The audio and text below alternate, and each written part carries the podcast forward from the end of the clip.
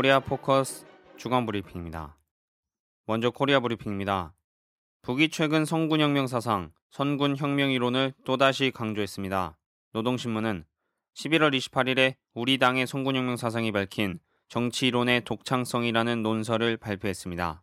논설은 우리 당의 선군혁명 사상이 밝힌 정치 이론의 독창성에 대해 선군 정치를 사회주의 기본 정치 방식으로 정립한 것, 성군 정치 실현을 담보하는 사상 정신적 요인에 관한 문제를 새롭게 해명, 시대와 혁명 발전의 요구에 맞게 영도 체계와 영도 예술에 관한 이론을 새로운 높이에서 발전 풍부화, 선군 정치의 3대 혁명 역량에 관한 이론 등이라고 밝히고 있습니다. 최근 11월 24일에도 우리 당의 성군 사상이 밝힌 혁명 이론의 독창성이라는 논설이 발표된 바 있습니다. 논설은 우리 당의 성군혁명 사상이 밝힌 혁명 이론의 독창성에 대해 혁명의 주력군에 관한 문제를 과학적으로 해명, 혁명 군대를 핵심으로 하여 강력한 혁명 역량을 꾸리는 새로운 길을 밝혀 혁명 군대의 주도적 역할에 의거하여 혁명 투쟁과 건설 사업을 밀고 나갈 때 대한 혁명 승리의 가장 올바른 길을 제시 등이라고 밝혔습니다. 26일 북 외무성 대변인은 미 국무성 대조선 정책 특별대표가 우리 주변 나라들을 돌아다니면서 한 말과 행동은 부당한 전제 조건들을 고집하면서 육자 회담 재개를 가로막고 있는 미국의 태도에서 전혀 변화가 없다는 것을 보여주었다고 밝혔습니다. 조선중앙통신 기자가 제기한 질문에 외무성 대변인은 미국은 지난 시기 육자 회담들에서 공약한 자기의 의무 사항들을 하나도 이행하지 않았으며 지금에 와서는 우리가 먼저 일방적으로 양보해야 한다는 강도적 요구를 내걸고 회담 자체를 거부하고 있다고 지적했습니다.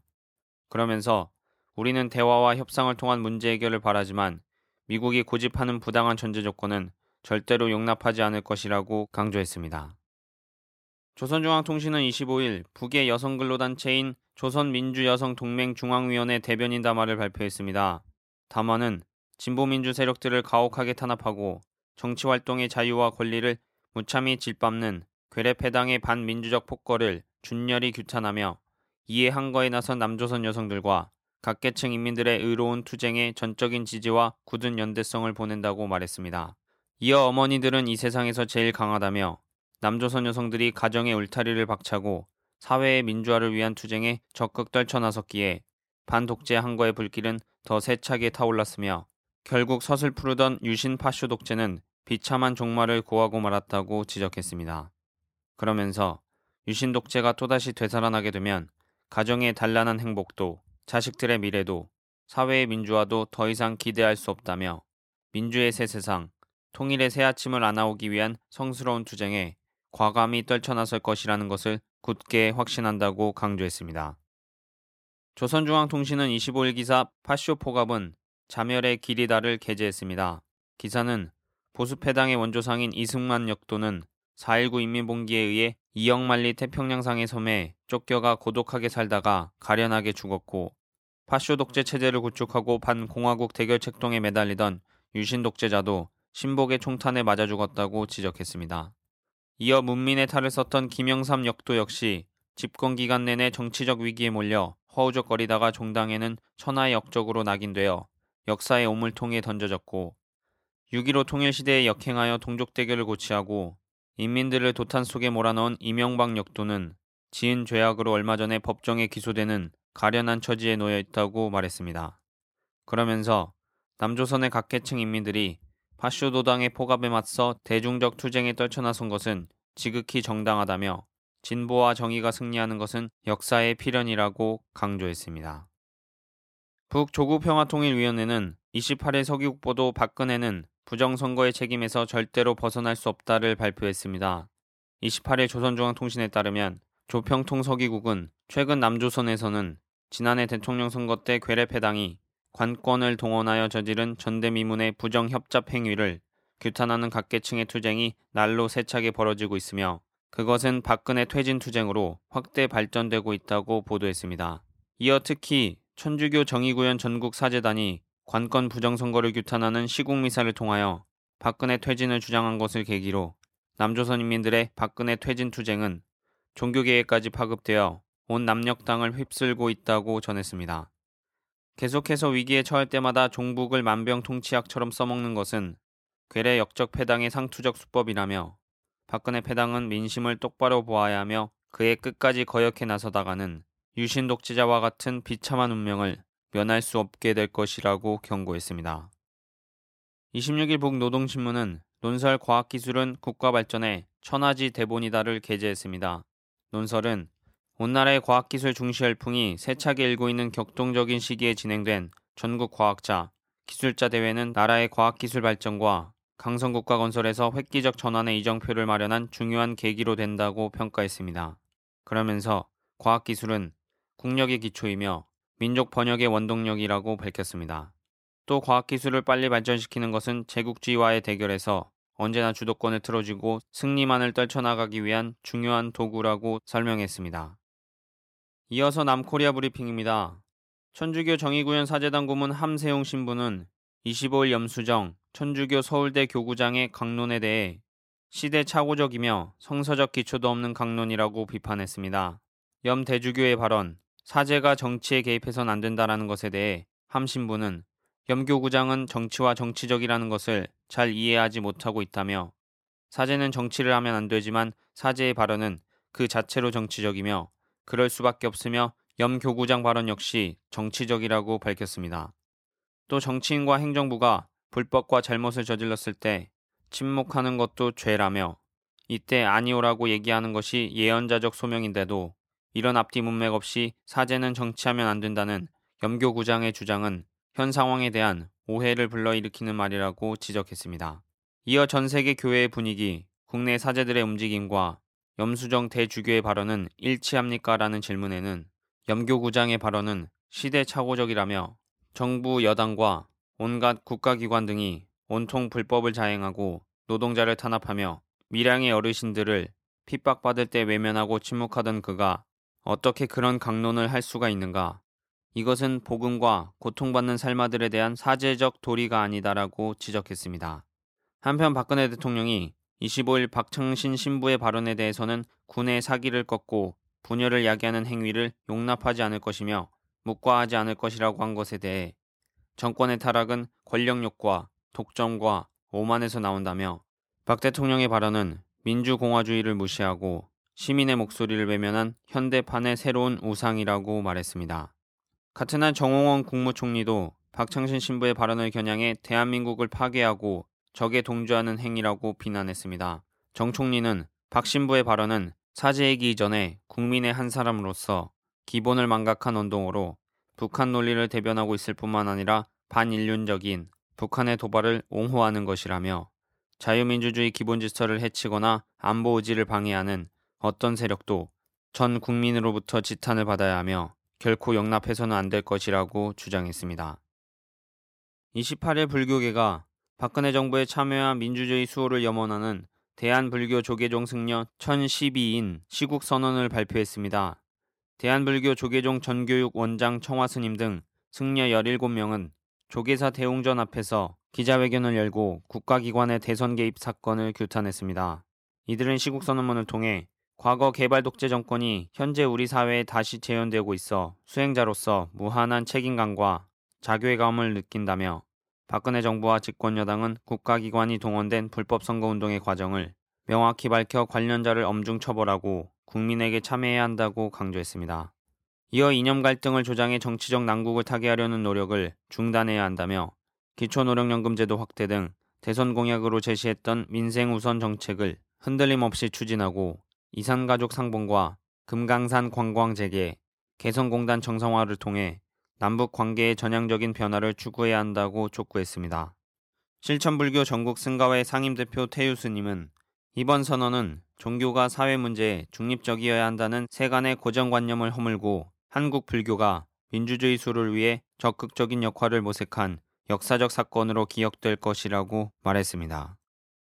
관건 부정선거, 공약 파기 민생 파탄, 공안 탄압 노동 탄압 박근혜 정부 규탄 비상시국대회 준비위원회는 28일 오전 11시 서울 광화문 이순신 동상 앞에서 기자회견을 열고 박근혜 정부를 규탄하고 국민 요구안을 청와대에 전달했습니다. 이들은 기자회견문을 통해 지난 19일 기자회견을 통해 박근혜 정부의 실정을 규탄하고 총체적 관건 부정선거에 대한 진상규명과 책임자 처벌 등 국민의 요구를 청와대에 전달했다면서 그러나 아무런 답변도 듣지 못했고 요구안에 포함돼 있는 어떤 사안에 대해서도 의미 있는 수용 또는 검토 소식도 듣지 못했다고 지적했습니다. 이어 박근혜 정부는 오히려 철도 민영화를 위한 WTO 정부 조달 협정 규정 변경안을 국회에 동의 없이 일방적으로 제거했으며 사제단에 대한 마녀 사냥과 민족 준패 출 관계자 구속 등 공안 탄압을 더욱 확대하고 있고 동북아와 한반도의 긴장이 높아지고 있음에도 동북아 분쟁의 중대한 불씨가 될 강정 해군기지 공사도 강행하고 있다고 비판했습니다. 계속해서 이번에도 간절하고 강력한 외침을 묵살 거부한다면 12월 7일 비상시국 대회에 참가한 수만 명의 국민 전원이 우리의 요구를 대통령에게 직접 전달하기 위해 청와대 인간띠 잊기에 돌입, 이 땅에 민주주의가 살아있음을 생생하게 입증할 것이라고 엄중 경고했습니다. 민주당은 28일 긴급 의원 총회 후 기자회견을 열고 내일부터 의사 일정을 전면 중단키로 했다고 밝혔습니다. 황찬현 감사원장 후보자 임명 동의안이 여단 단독 처리로 가결된 것과 관련해 김한길 대표는 민주당은 야당과 민의를 깡그리 무시하는 아나무인식 의회 폭거를 대하면서 의회 일정에 임하는 게 더 이상 무의미하다는 결론을 내렸다고 표명했습니다. 그러면서 오만과 독선, 불통에 빠진 박근혜 대통령과 새누리당, 그리고 국회의장의 행태를 127명 국회의원 모두의 이름으로 강력히 규탄한다고 주장했습니다.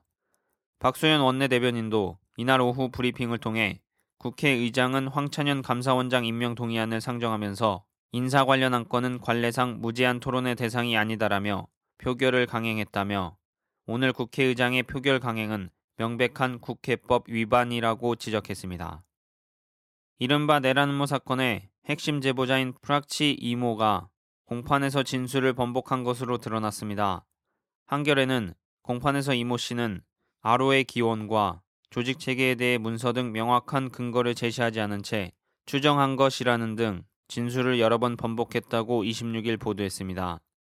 2004년 아로의 조직원이 됐다고 진술한 이 씨는 알로라는 단어를 들었는지 묻는 변호인단의 질문에 국정원에서 조직명이 아로인가라고 해서 아마 아로였을 것이다고 말했다고 답했습니다.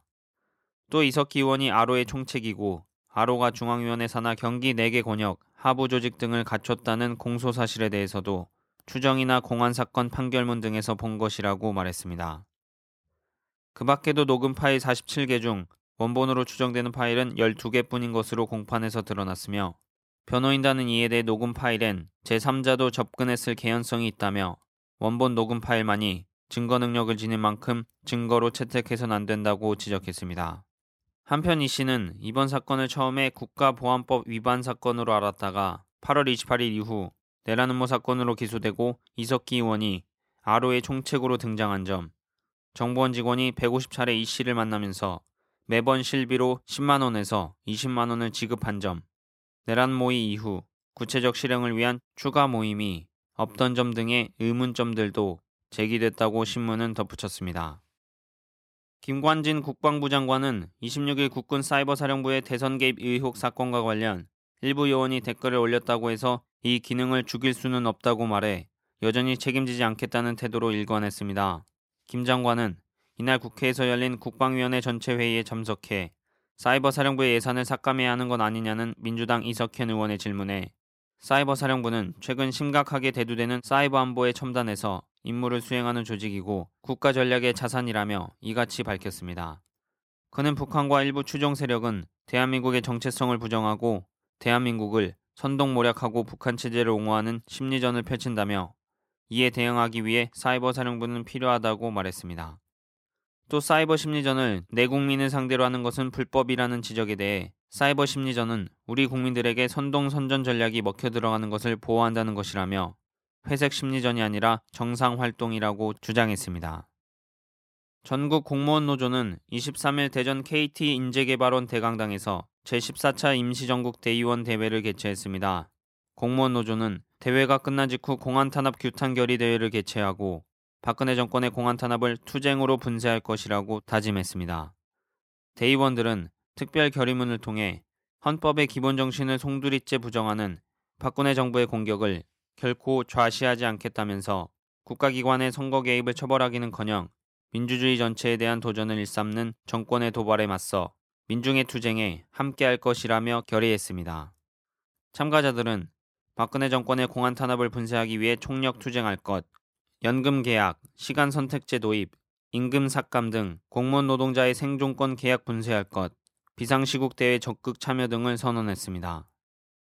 화물연대가 25일 오전 10시 서울 여의도 국회 인근 국민은행 앞에서 표준운임제, 노동기본권 보장, 산재보험 전면 적용, 번호판 실명제, 직접 운송 의무제 폐지, 도로비 인하 등 법 개정을 요구하며 노숙 농성에 돌입했습니다. 이번 농성은 11월 말까지 진행하며 화물연대 이봉주 본부장, 박원호 수석본부장을 비롯해 전국 15개 지부 지부장 등 전체 지도부 농성으로 진행하고 12월 7일 5대 요구안 쟁취를 위한 총력투쟁 결의대회로 이어질 전망입니다. 이들은 특수고용 노동자 노동기본권 보장, 산재보험 전면 적용, 직접 강제 있는 표준 운임제 제도화, 직접 운송 의무제 폐지와 번호판 실명제 도입, 도로비 인하 등 화물 운송 노동자의 생존권 보장을 위한 근본적인 법제도 개선이 불가피하다면서 이를 위해 정부와 국회는 계류 중인 법안 통과와 제도 개선 방안에 적극적으로 나서야 한다고 촉구했습니다.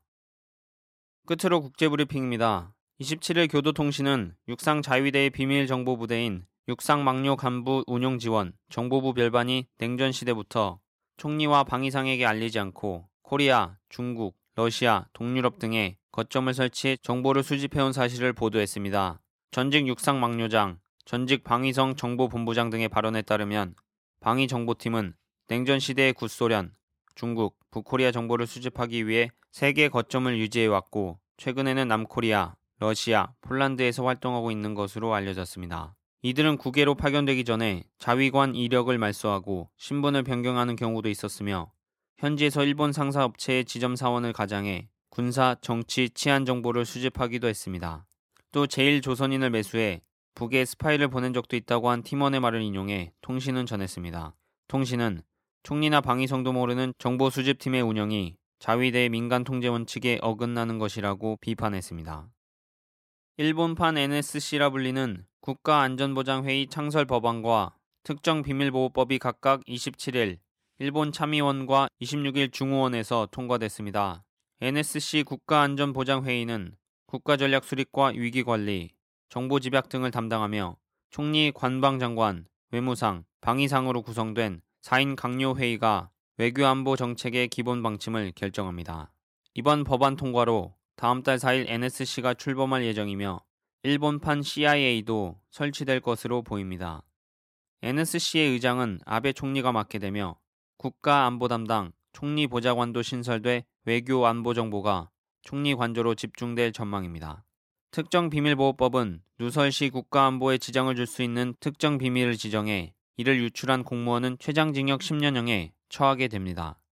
아베 정권은 NSC가 미국 NSC 등 각국 유사 조직과 원활한 정보 교환을 하려면 정보 누설에 대한 단속을 강화해야 한다고 주장했습니다. 도쿄신문은 특정 비밀보호법 통과에 대해 국민주권과 기본적 인권, 평화주의 등 헌법의 3대 원칙에 벗어난 것이라고 비판했습니다.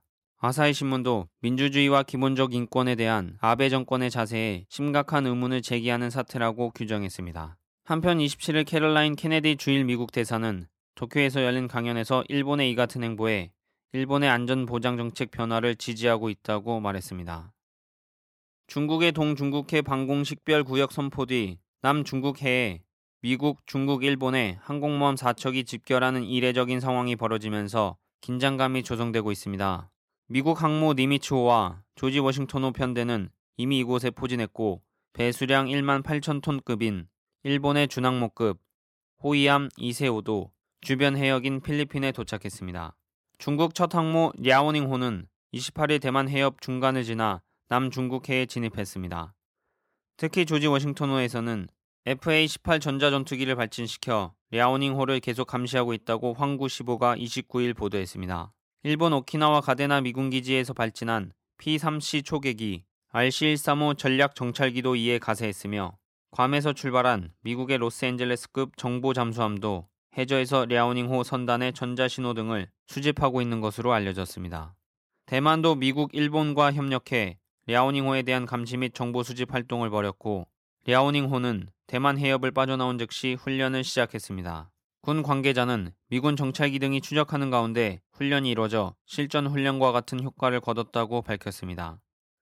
랴오닝호와 미사일 구축함 등 군함 4척은 남중국해에서 핵심 무기 개통을 운용하는 훈련을 할 것으로 알려졌습니다. 이에 따라 미국, 일본의 군함들은 중국 항모 편대의 화력 측정에 열을 올릴 것으로 관측됐습니다. 이처럼 상호 감시 활동을 펴는 과정에서 우발적인 접촉이 생길 가능성도 제기되고 있습니다. 28일 베트남 국회는 공산당이 정치와 경제 운영을 주도한다는 내용이 담긴 개헌안을 97.59%의 찬성으로 통과시켰습니다. 베트남의 소리 등에 따르면 총 11장 120개 조항으로 된 개정 헌법은 당이 국가와 사회의 중심 세력임을 재확인했습니다. 개정 헌법에는 당에 대한 군의 충성, 사회 경제 발전을 위해 토지 사용권을 철회할 수 있는 근거, 인권 및 국민의 권리와 의무에 관한 내용도 명시됐습니다. 응웬 신웅 국회의장은 이번 개헌안 통과에 대해 국가 건설과 국방, 국제사회 통합 측면에서 큰 의미가 있는 역사적인 표결이라고 의미를 부여했습니다. 반기문 유엔 사무총장은 25일 유엔 본부에서 기자회견을 열고 내년 1월 22일 스위스 제네바에서 시리아 내전 종식을 위한 국제 평화 회담이 열린다고 밝혔습니다. 반 사무총장은 시리아 정부와 야권이 내년 1월 22일 처음으로 협상을 하기로 했다며 성명을 통해 회담의 목표는 상호 동의에 기반하고 군과 안보기구를 포함한 정권을 행사하는 과도 정부를 세우는 것이라고 말했습니다. 또 대표단이 사망자가 10만 명을 넘고 난민이 900만 명을 넘어선 내전을 끝내려는 진지한 마음으로 이번 회담에 임해야 한다는 점을 명확히 이해하고 참여하기 바란다고 당부했습니다. 시리아 내전 종식과 관련해 미국, 러시아, 중국, 영국, 프랑스 등은 2012년 6월 제네바 1 회담을 개최한 바 있습니다. 한편 시리아 외무부는 이란 핵 협상 타결에 대해 지역 내 위기에 대한 정치적 해법이야말로 외세 개입이나 군사력 위협을 가하지 않고도 안보와 안정을 보장할 가장 최선의 방법임을 증명한다고 밝혔습니다. 프란치스코 교황은 저서 복음의 기쁨을 통해 규제 없는 자본주의는 새로운 독재라고 비판했습니다. 26일 월스트리트 저널 등 외신에 따르면 프란치스코 교황은 첫 교황 권고 문서를 통해 불평등 해소가 시대적 과제라며 불평등의 구조적 원인을 차단하고 투기 행위를 근절하는 등의 노력이 이루어지지 않는다면 세계의 문제들을 해결할 방법을 찾지 못할 것이라고 밝혔습니다. 이어 살인하지 말라는 10계명을 현 시대에 맞게 다시 고쳐 말하면 경제는 사람들을 불평등하게 하거나 소외시켜서는 안 된다는 뜻이라며 집 없는 노인이 길에서 죽는 것은 기사가 안 되고 주식 시장에서 지수가 2포인트 떨어지는 것은 기사가 되느냐고 물었습니다. 계속해서 완전한 자유방임 시장과 투기로 인해 불평등이 발생한다며 자본주의가 공공선을 위해 시장을 감시하고 통제해야 하는 국가의 권리를 묵살하는 새로운 독재로 탄생했다고 지적했습니다. 그 밖에도 돈은 봉사해야지 지배해서는 안 된다며 현재 금융위기는 인간이 돈에 우선한다는 사실을 잊었기 때문에 발생한 것이라고 언급했습니다. 27일 세계일보에 따르면 미국 매체 워싱턴 프리비컨은 26일 미 정보기관 소식통을 인용해 이란의 샤이드 헤마트 산업그룹 소속 기술자들이 10월을 비롯해 지난 몇 개월 동안 수차례에 걸쳐 북코리아를 방문했다고 보도했습니다. 소식통은 이란 미사일 개발팀의 방북은 북 장거리 미사일 대포동 2호 수입과 관련이 있을 것이라고 추정했습니다. 이어 최근 핵탄두 1기를 만들 정도의 농축 우라늄을 확보한 데 성공한 이란이 본격적으로 이를 장착할 수 있는 ICBM 확보에 나섰다고 소식통은 전했습니다. 또 북과 이란은 지난해 9월 양국 간 국방, 과학, 기술 협력을 더욱 확대하기로 합의한 데 이어 지난 8월 하산 로하니 이란 대통령 취임 때 군사 협력 원칙을 재확인한 바 있다고 밝혔습니다. 계속해서 매체는 이란 미사일 팀의 방북은 최근 수개월간 모습을 보이지 않았던 박도춘 노동당 군수 담당 비서의 행보와도 관련이 있다고 분석했습니다. 코리아 포커스 주간 브리핑이었습니다.